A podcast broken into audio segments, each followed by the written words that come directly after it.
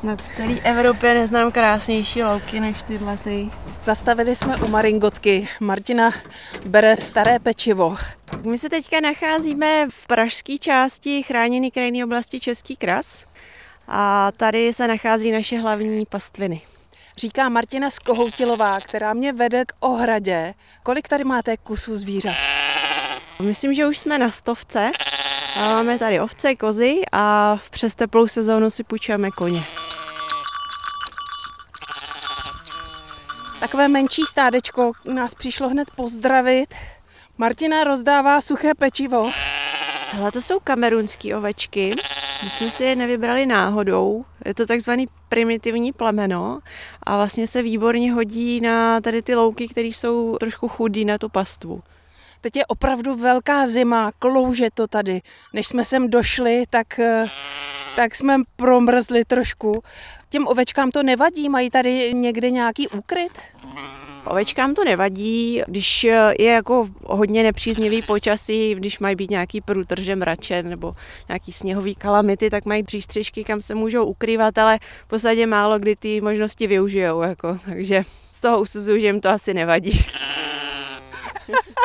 Souhlasí. no. Asi je dobrý říct, že naším cílem vlastně nejsou úplně tady ty zvířata, ty ovečky a kozy. Oni nám tady naopak jenom pomáhají. A naším cílem je podpora přírodní rozmanitosti. My se tady hlavně zaměřujeme na hmyz, ještě víc jako na motýly, a právě ta pastva těch zvířat vytváří vlastně skvělý prostředí, který ty motýly a ten hmyz vlastně potřebují. A snažíme se sem navracet i motýly, který už na tom jsou třeba hodně špatně anebo úplně vymřeli. Ve vašich stádech ovšem vládnou opravdové osobnosti zvířecí. Ano, je to tak. Zejména u těch koz jsou ty osobnosti veliké a skoro všechny kozy máme pojmenované. Asi takovou jako největší kozí ikonou je kozel Bumberlík, který vlastně je tady s námi od samého začátku. Jeho majitelka už se o něj nemohla starat, takže nám ho darovala. S ovečkami pořádáte pochody. Naši posluchači se mohou sem vypravit a kousek projít se stádem. Je to tak, my vlastně tady máme na starost asi 40 hektarů, v rámci kterých se neustále jako pohybujeme.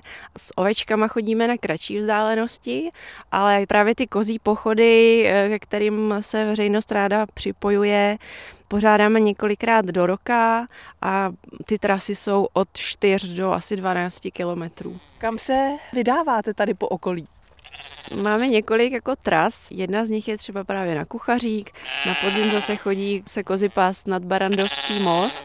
A když mluvíme o těch kozích pochodech, tak to nejsou jako bezúčelné procházky, ale je to v rámci právě těch přesunů na, na ty nové pastviny. Říká Martina Skohoutilová ze spolku Pražská pastvina.